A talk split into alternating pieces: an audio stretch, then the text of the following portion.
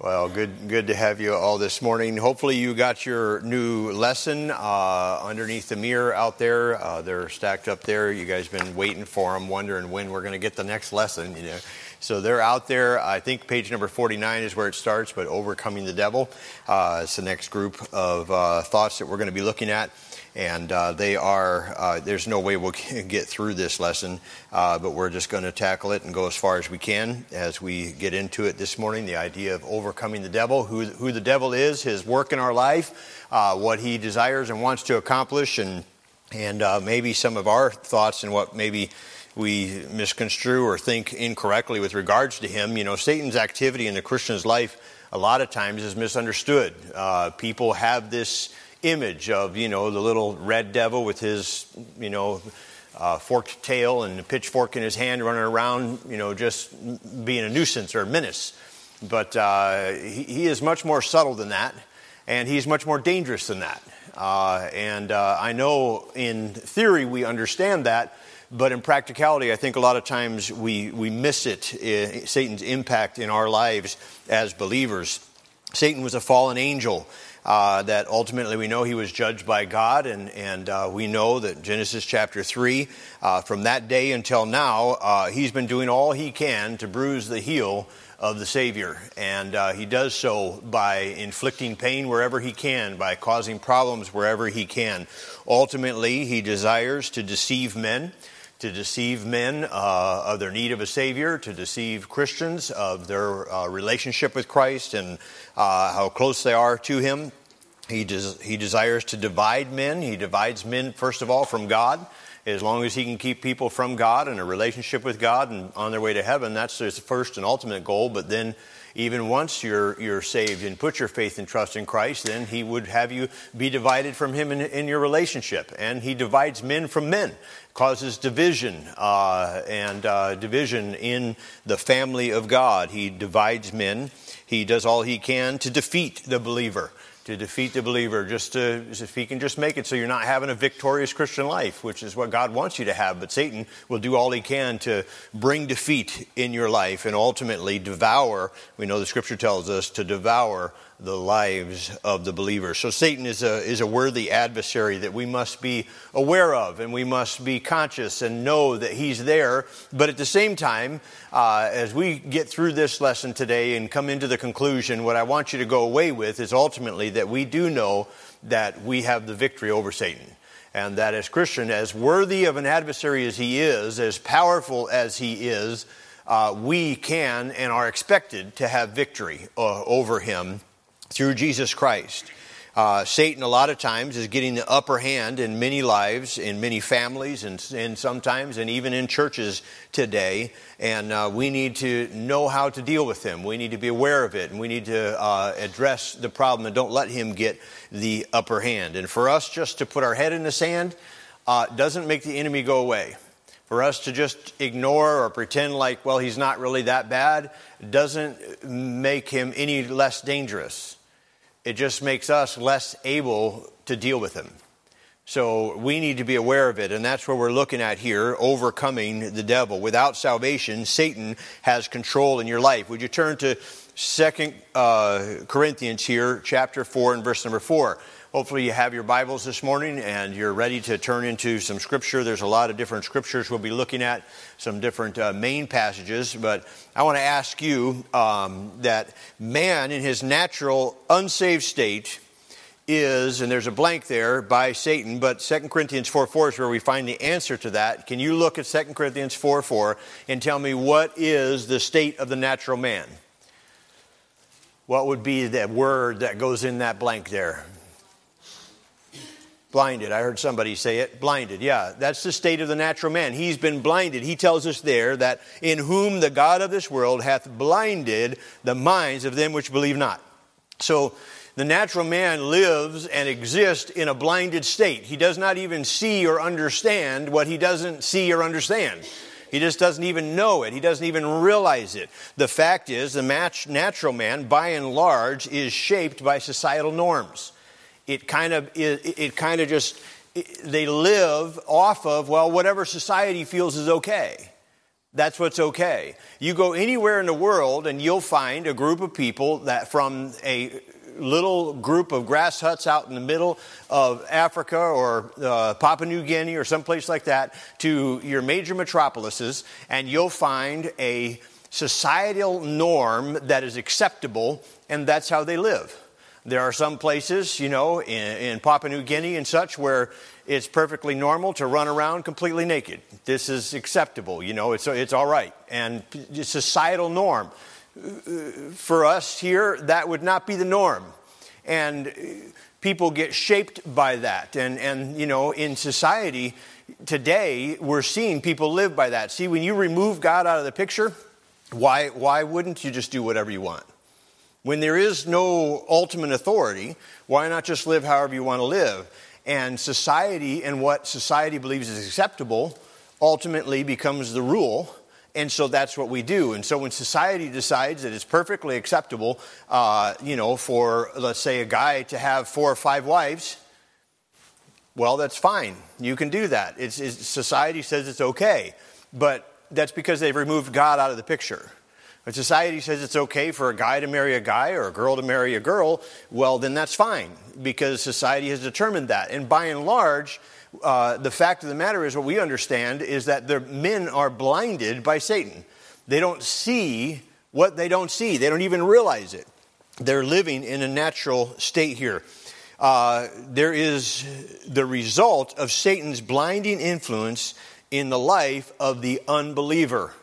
This is the result that you see a society that just lives by whatever's acceptable instead of whatever God would have them do. And so this is the result of the blinding influence in the life of the unbeliever. Ephesians 2, verses 2 and 3, there, he says, Where in times past ye walked according to the course of this world. You see, that's what he's saying. He said, There was a time in the past when you walked according to the course of the world. You just did whatever everybody else was doing. You, you kind of, you were part of the group and that's, you guys did that together and that was acceptable and it was okay. And, uh, you know, the age old question mom asked, you know, well, if, uh, your, if your friend jumped off a building, would you do it? You know, if he stepped in front of a car, would you step in front of a car? You don't just do what everybody else is doing. There's some things you got to have a head on your shoulders. You got to think, you know. And the fact of the matter is, he says, you walked according to the course of this world, according to the prince and the power of the air. So, who is it that's dictating and controlling the course of the world?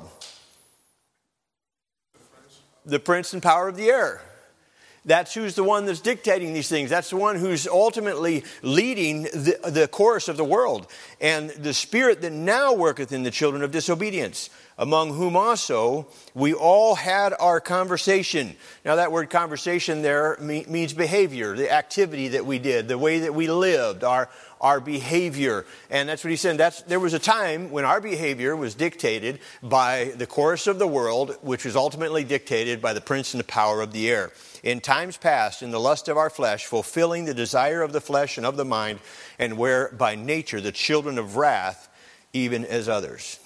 But, beloved, when you put your faith and trust in Christ, you begin to have a new leader, a new master, a new Lord Old things are passed away and all things are become new.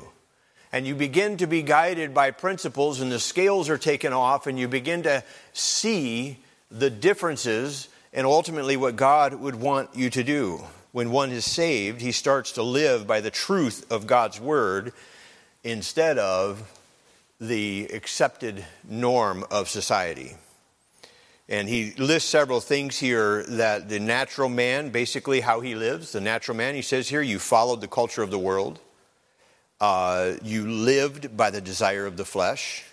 You fulfilled the sinful desires of your own mind.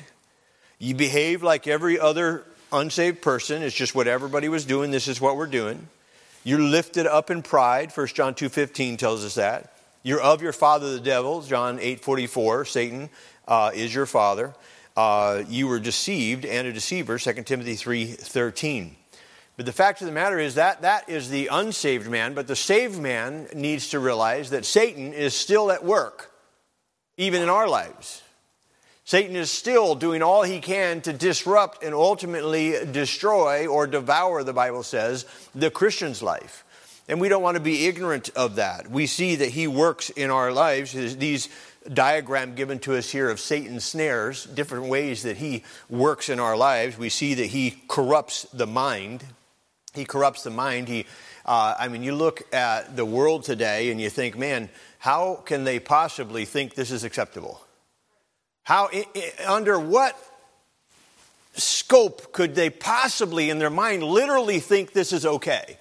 I mean, surely they don't. Surely they're just putting, putting on a show or something. I mean, they can't possibly think that it's acceptable to just destroy other people's property and steal whatever you want, and that's fine. I mean, that can't really be okay. But people are saying, oh, this is fine. This is acceptable. This is peaceful protest. Uh, we're, we're going we're gonna do this. This, this, is fi- this is not fine. That would be like me telling my four year old, well, it's okay if you break the window. You, you, have, you have a concern. You know, this is fine if you do whatever you want to do. You can smash the, the window in the car uh, because you have to sit in a car seat. Life's unfair and unjust, and so you get to do whatever you want. No. But why does society come to the place that they think this way? Because Satan corrupts the mind. Uh, he tempts, he continues to tempt Satan always is going to tempt. Put those things, those appetites that you have, those uh, things that you enjoy or look towards, the, the temptation is going to be there. And Satan's going to find a way to get it in front of you, find a way to, to be able to tempt you with it. He provokes, he provokes us. Uh, Satan, we know that he is a liar and the father of it, uh, and he lies. He, he, implants lies into your mind. You know, he'll uh, make Timothy think that Fred something, said something bad about him. And Fred never said that. They were on their way out, out of the church, and, and Fred turned around and, and said, See you later. And, and uh, Tim, in his mind, he heard him say that uh, you're an idiot or whatever. I mean, I know that doesn't rhyme, but I'm just saying he just heard something. You know, you mishear and then, and then you start thinking about that, and uh, before long it becomes a stronghold, and we're going to talk a little bit more about that in a minute. But uh, Satan plants these lies, and uh, you, you begin to believe those things. He, he lies. Uh, he also lies by telling us that the, his path is going to be a path of joy and happiness and success. And ultimately, we know it leads to a path of, of destruction, and sin, when it is finished, brings forth what? Death. We know that. And yet Satan would try and sell us on the lie. I mean, every billboard out there for, for uh, you know, the, the, the vices of the world, whatever vice you want to put on that billboard, the billboard is not showing the truth. The billboard is not showing where those people end up. The billboard is, is, is ultimately portraying a lie.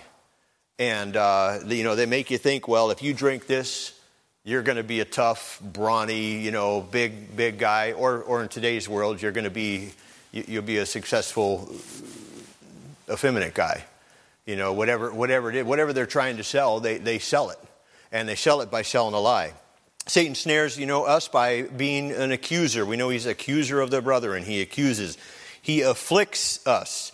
Uh, Job is a great example of that. We see how Job uh, was afflicted by Satan uh, in 1 Peter 5 9, he says, Whom resisteth steadfast in the faith, knowing that the same afflictions are accomplished in your brethren that are in the world.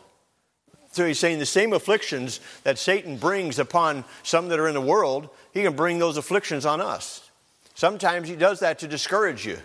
I mean, sometimes the battle in our spirit is just as strong as the battle in our physical body. When, when you've been dealing with something for weeks and months and months and you just get so discouraged about it, you get so disheartened about this ongoing physical struggle it's not a spiritual battle, but it turns into a spiritual battle because Satan has just afflicted you and you got this problem and it just keeps coming and you, and you you, get so discouraged and you feel like, man, does God know what I'm going through? And, and uh, ultimately, if he could get you to say, God doesn't care about me, forget God, I'm going to go do whatever, he's won a victory by afflicting you with something physical. So he afflicts us. We see that he deceives us. We know that. Uh, that he perverts the scriptures. Uh, take the scriptures and pervert those. And there's many doing that today. We know it's been Satan's plan since the very beginning when he questioned the scriptures, uh, what, what God said, hath God said.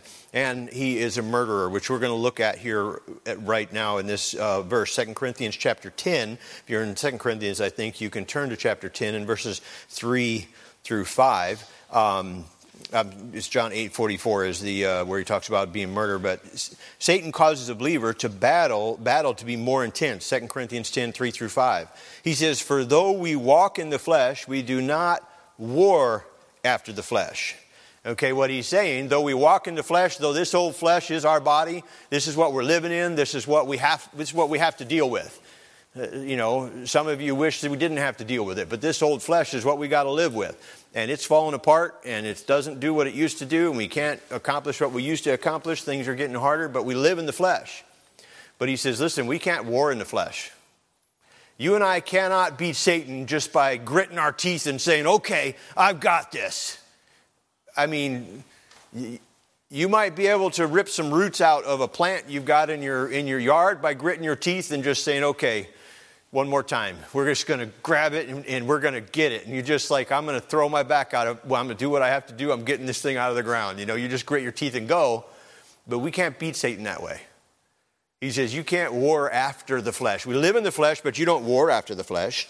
For the weapons of our warfare are not carnal, but mighty through God to the pulling down of strongholds. We've got to be careful as Christians that we don't allow Satan to get strongholds in our life. We're going to talk about that a little bit more in, in, as we get further down here. But we see casting down imaginations and every high thing that exalted itself against the knowledge of God and bringing into captivity every thought to the obedience of Christ. Listen, you want to have victory over Satan? The battle is won in the mind. Bring into captivity every thought, every thought, every thought to the obedience of Christ. The very first time you begin to think about that woman and her attractive body, you bring that thought into captivity. You say, I can't be thinking about that. That's not what I should be looking at. That's not what I should be pondering. Uh, ma'am, the first time you start thinking about that old flame and what it would be like to be with him instead of being with the husband that God gave you, and you start romanticizing about a relationship with somebody else because your husband is not meeting one particular need you have, you bring that thought into captivity.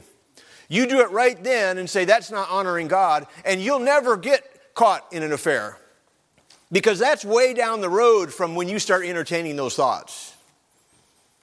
The first time you start thinking about taking that, uh, whatever it is, without paying for it, you bring that into captivity and say, I can't, I can't steal that. Let him that stole steal no more. I can't do that. I can't even think about, why would I think about that? Oh, I, you guys are going to really think less of me now uh, as your pastor, but my mind will come up with the craziest ways to get away with the most. I mean, like you know what? It would be so easy to get out of here with this. With this, you know, this all I have to do is do this and this, and I would be gone, you know, or whatever. And and you think, man, how could you? How could you even think about that? Satan puts those thoughts in our minds. And if you don't bring those things into captivity, you start thinking about it. Well, it'd be a whole lot easier to just get it instead of have to pay for it be a whole lot easier. Boy, if I just lied about this, I wouldn't have to deal with the repercussions of, of, of the w- problems at work and what's going to happen down the road. I'm just going to lie. And one lie leads to another lie. So you bring every thought into captivity. Right in the beginning, that's the easiest time to do it. But the problem is, Satan is so subtle, he makes you think, well, it's not really that bad. I mean, all you're doing is just entertaining some thoughts just for a little bit. It's not it's not like you crossed any lines, but you did. You gave Satan an inroad. And we're going to see that in a second here. We got to bring those thoughts into captivity. We know things that we know about the devil here uh, as we're talking about this and we're introducing the devil. The devil is a murderer. John 8 44. I'll read that to you. John 8 44. Year of your father, the devil, and the lust of your father ye will do. He was a murderer from the beginning and abode not in the truth, because there is no truth in him. When he speaketh a lie, he speaketh of his own, for he is a liar and the father of it. We know that that's who Satan is. He's a murderer, he's a liar, there is no truth in him. His work is, is although we look and we say, well, he is a murderer, he's going to ultimately destroy and take your life if he can, he'll do it very subtly. He'll do it very craftily. He's not an overt adversary, he's a subtle adversary. He comes by the way of a, of a side entrance or, or sneaks in, and, and we don't even realize what it is that he's doing. You know, almost like when you pick up a little, a little bug. Uh, you, you, pick up a little something, and, and you think, well, it's not that bad. And then 24 hours later, you can't get out of bed. You know, you're just sick as a dog, and you're laying in bed, and you're like, man, I thought it was just a little cough, but boy, this just took over and, and Satan comes in real subtle, doesn't seem that bad, but then he's, before you know it, he's taken over. He gives physical attacks as he attacks uh, mankind. We see this here, uh, little paragraph. Uh, Satan's powers, especially seen in the life of Job, as Satan destroys Job's family, his possessions, and his health his influence was restrained only by God. We know that God put a limit on him. As powerful as Satan was, God controlled what he could or couldn't do. That's why ultimately at the end of this, we want to go away with the fact that as powerful as Satan is, God is more powerful, and God's on our side, and we can have victory through the Lord. So you may be uncertain as to what extent the devil can afflict Christians. Um, I personally believe that, uh, uh, you know, what fellowship hath light with darkness? Uh, I, I believe that a Christian cannot be possessed by Satan or by a, the, the devil or his angels. Um, there's some that believe the opposite, but that's what I believe that once the Holy Spirit dwells inside you, I don't believe that there's any way that the devil can possess that same space. But the devil can oppress you the devil, there is, we cannot be, just because we say, well, we can't be possessed, we can't be taken over by Satan. But we need to be very, completely aware of the fact that Satan can have very great influence in our life. Even as a Christian, there's some people that I've dealt with, and this is such a hard thing because there's so many facets of it, but severe depression takes over and there, there's different areas, and, and this is something that people really deal with. And sometimes I believe it's Satan that's coming on somebody and bringing that depression.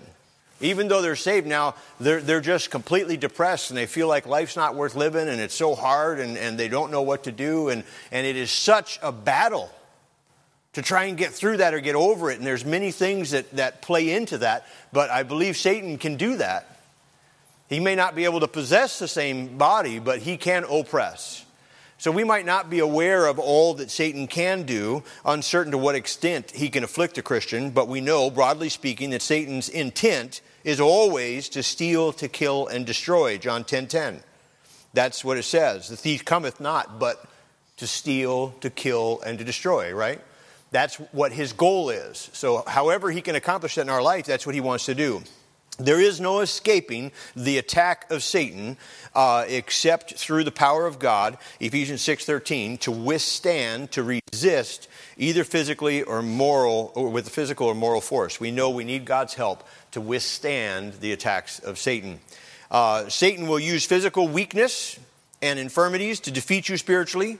Satan sent Paul, that thorn in the flesh, to defeat him, but Paul restrained Paul continued to be victorious. We know 2 Corinthians 12, verse 7 reads, And lest I should be exalted above measure through the abundance of the revelations, there was given to me a thorn in the flesh, the messenger of Satan to buffet me lest I should be exalted above measure. He says, There was a thorn in the flesh. Satan brought this into my life, and uh, ultimately, I know God had a purpose for it. And thrice I asked God to take it away, but God said, No, my grace is sufficient. Uh, this is something that you're going to need in your life. This is something that you're going to have to learn to overcome through the power of God. But Satan can bring those things into our lives. He brought it into Paul's life. And we don't know exactly what that thorn in the flesh is. Maybe you guys have heard that some people believe it is his, uh, was his eyesight. Paul was believed to be very uh, nearsighted, really nearsighted, and very difficult. Um, and some believe later in life they have some representation that he had some bone deficiencies because he was believed to be very short. And uh, so it might have been some lot of pain in his bones because he wasn't growing properly, like it wasn't growing correctly. That's, these are just extrapolations from some historical things that they've seen. We don't really know what it is, but we know that Paul didn't want it. And God said, You're going to live with it, but I'm going to give you grace to, to be able to live with it uh, and do it correctly. And so we see that in power of Satan. So we know Satan does this, he destroy all that he can. We know the devil is a liar. We've read that verse. Uh, intellectually, uh, he brings attacks against you. Uh, so physically, he brings attacks. And then intellectually, in our mind, he brings attacks. He, he attempts to deceive your mind. Intellectually, attacks you. He attempts to deceive your mind. Um, you know, one time many years ago, when I was a very young man, Mary and I had just been married about three years or so, uh, we were approached about an investment opportunity. And uh, this investment opportunity looked very promising. You know, this one of these guaranteed 20 to 25 percent. Uh, you had to invest this money overseas. In order to invest this money overseas, the first thing you had to do is you had to open an IBC, an international business uh, consultant. And so we opened an IBC, invested this money, and we, we, we did a lot of due diligence beforehand I talked to people. I actually knew a pastor that had invested in it. He had been investing in this for over 10 years. He had already several times withdrawn several, many times over what his initial investment was. And uh, we thought, man, this, is, this looks great. Everything looks promising. Uh, we invested $3,000 that now we had it, but we didn't have it to spend. You know what I mean? We had three thousand dollars. That's all I had. I didn't. I know somebody that borrowed ten thousand dollars and invested in the same thing. And uh, about three months later, we got a notice from the U.S. government, and they said, um, We see that it's very likely you probably invested in this uh, business overseas. Uh, we want to inform you that this was a large Ponzi scheme and uh, you have been taken. Uh, if you, uh, you know, want to try and pursue legal action, we're, we're going after these people right now, but want you to know your money's gone. Uh, and here we were, a young married couple, took our last little bit of money and, you know, invested in this. That's what Satan does. He sells you this big dream, this big thing, and, and, and it's all a lie. It's all fake. And I'm glad I learned a lesson uh, that has saved me several times since then. Uh, with just three thousand dollars, and not a whole lot more, because it could have been it could have been a lot worse. See, if I'd have been older and I would have had a lot more money, I probably would have put a lot more money in it. At least I had enough sense to know not to borrow money. I didn't borrow any money to put in it. Uh, but that's what Satan does. He, he, he sells a lie. Um, Satan will sell you a whole list of life experiences that are presented as amazing, but really are empty and worthless. Oh, if I could just experience that. If I could just know what that was like. If I could know how that felt. If I know how what this was like, it's a lie of Satan. Satan will influence your thoughts.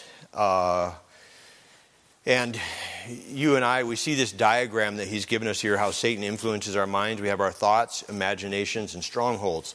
Here's kind of a progression here. As I, as I mentioned earlier, bring every thought into captivity. If you bring that thought into captivity right away, that's the easiest place to do it. But if you allow it to go, it turns into an imagination. You begin to dwell on that, you begin to dream about it, you begin to envision the possibility of it, and that thought will ultimately become a stronghold.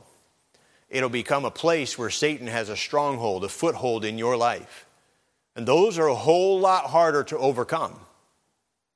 There's some people that have come and said, I just can't, I just can't get victory over this in my life.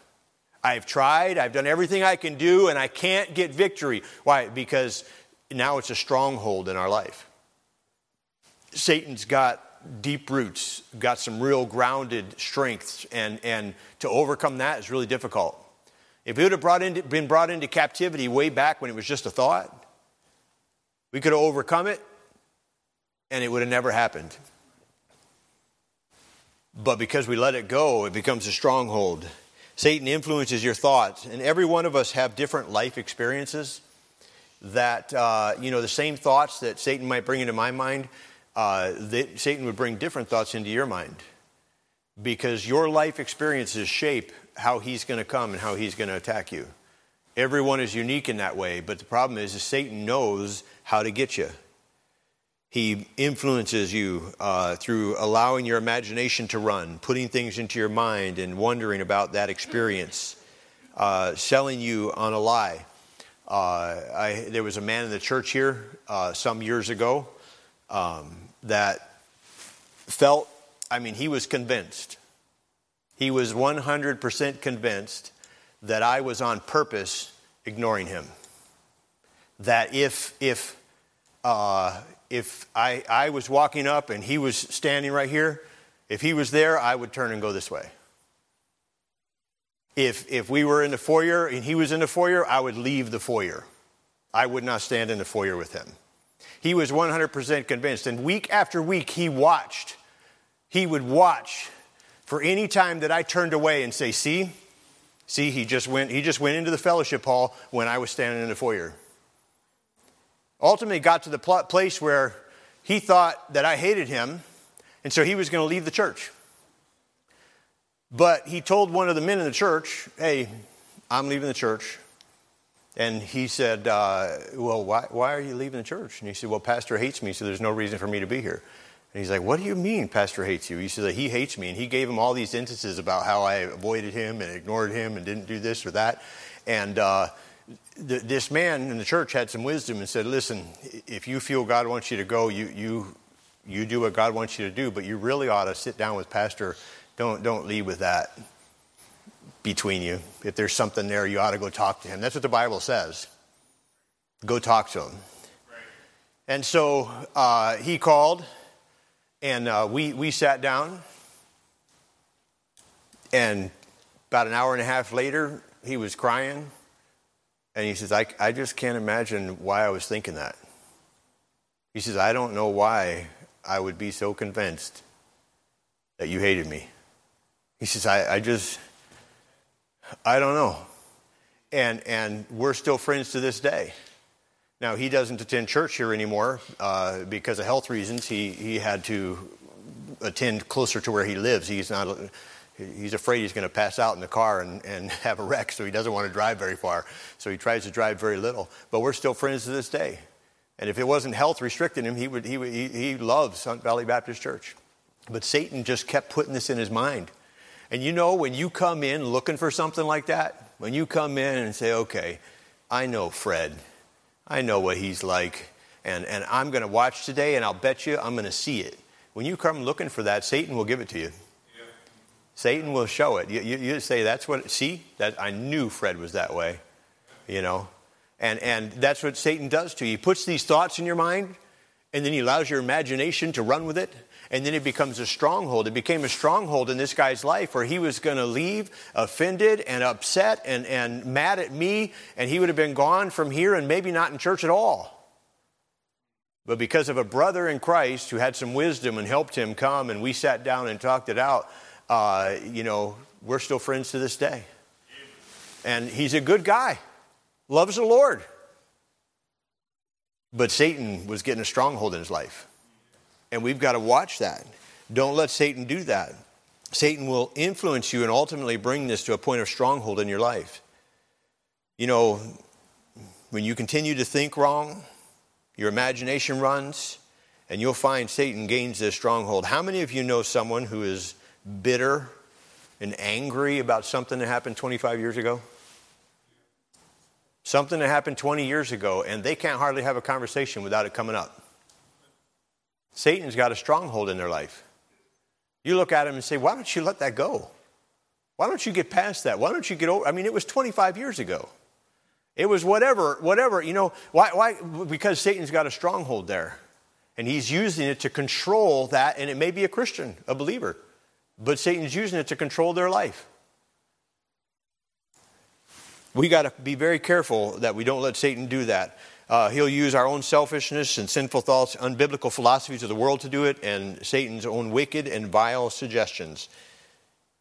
Uh, I know you guys probably, well, we're all sinners, saved by grace. And I know that you're just like me. that there's been times in your life that a thought entered your mind, and you thought, what in the world? Where, where would a thought like that, why would I think that? Why would that even enter my mind? Satan. And you got to bring that thought into captivity.